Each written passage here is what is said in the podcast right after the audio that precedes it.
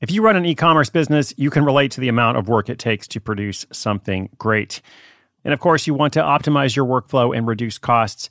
That's why I want to say a big thank you to our partner, ShipStation, and perhaps introduce you to them as well. If you are not familiar with ShipStation, they've been supporting Side Hustle School for years. They have helped so many of our listeners make things much easier, automate their shipping tasks, help them scale their business, and also, this is not a small thing, save thousands on shipping with industry leading carrier discounts. ShipStation is the innovative tool that helps turn your shipping challenges into opportunities for growth. Go to shipstation.com and use code HUSTLE to sign up for your free 60 day trial. 60 days free. ShipStation.com, code HUSTLE.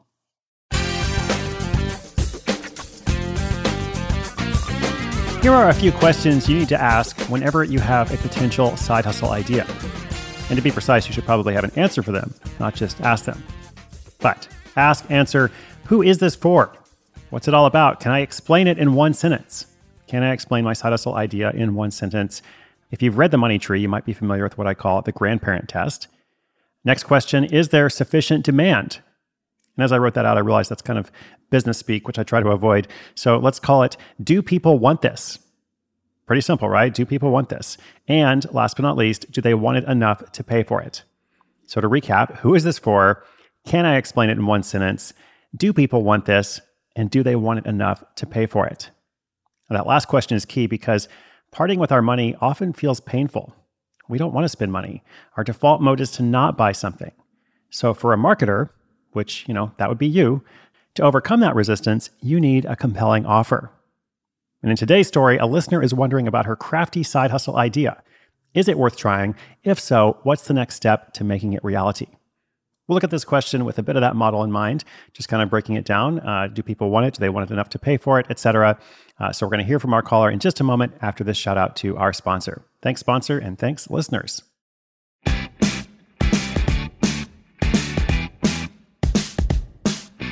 Hi, this is Nadi from Sacramento, California. I just started listening and I love the show. I'm afraid to start a side hustle, but I know I need to start before I'm ready, so here goes.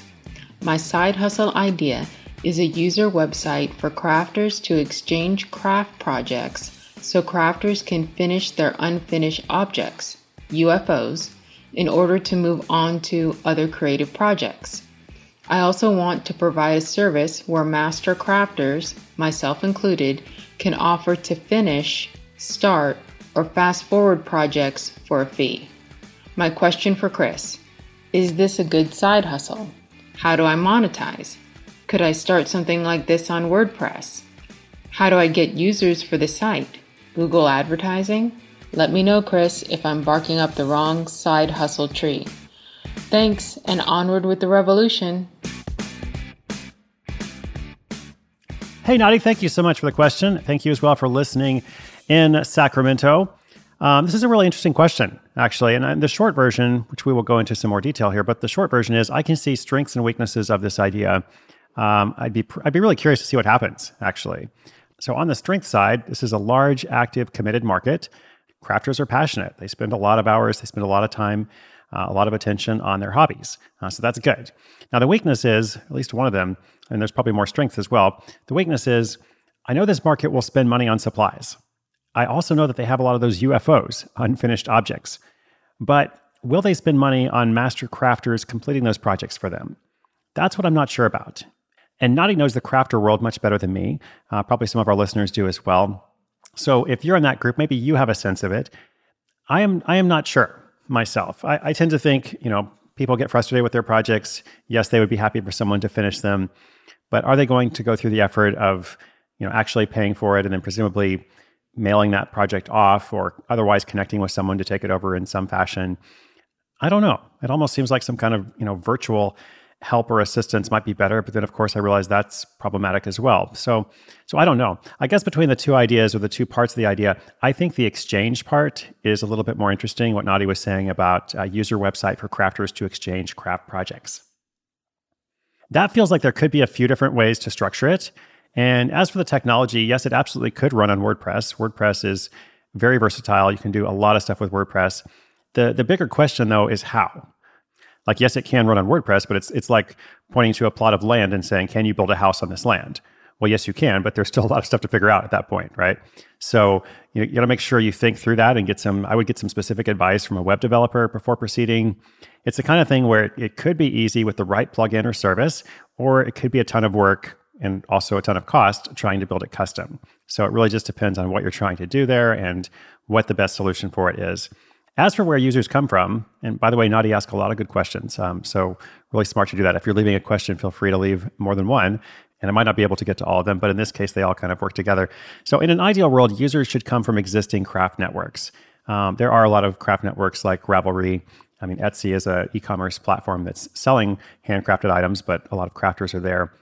There's probably many others that I just don't know the names of. I think that's where those users should come from in an ideal world. I don't think you should spend money on Google ads, uh, certainly not at first, but maybe ever for this kind of project. With that kind of online advertising, you want to have a really clear connection between what you're spending and what people are purchasing. So you want to be able to say, you know, hopefully I'm spending $100 and I'm making $120, or at least I'm spending $100 and I'm making $100, you know, and I'm building up my user base.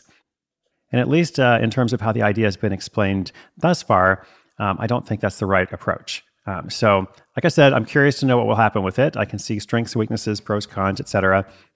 Uh, which is often true, of course. So a lot of it depends on your motivation. You know, like, like how much do you want to see this happen? You know, is it one of many ideas, or is it the idea that you are excited about and keep thinking about at night, and you wake up and you're thinking about that idea? If so, it doesn't matter what I think or what anybody else thinks. Like, why not try it out and see how far you can take it, or at least see what happens? Thank you again, Nadi. Keep us posted. And listeners, if you have a question, come to sidehustleschool.com slash questions.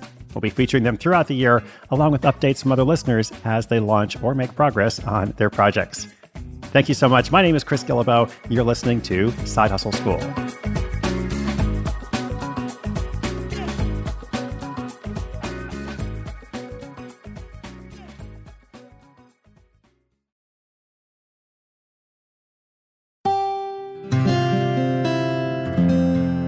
From the Onward Project.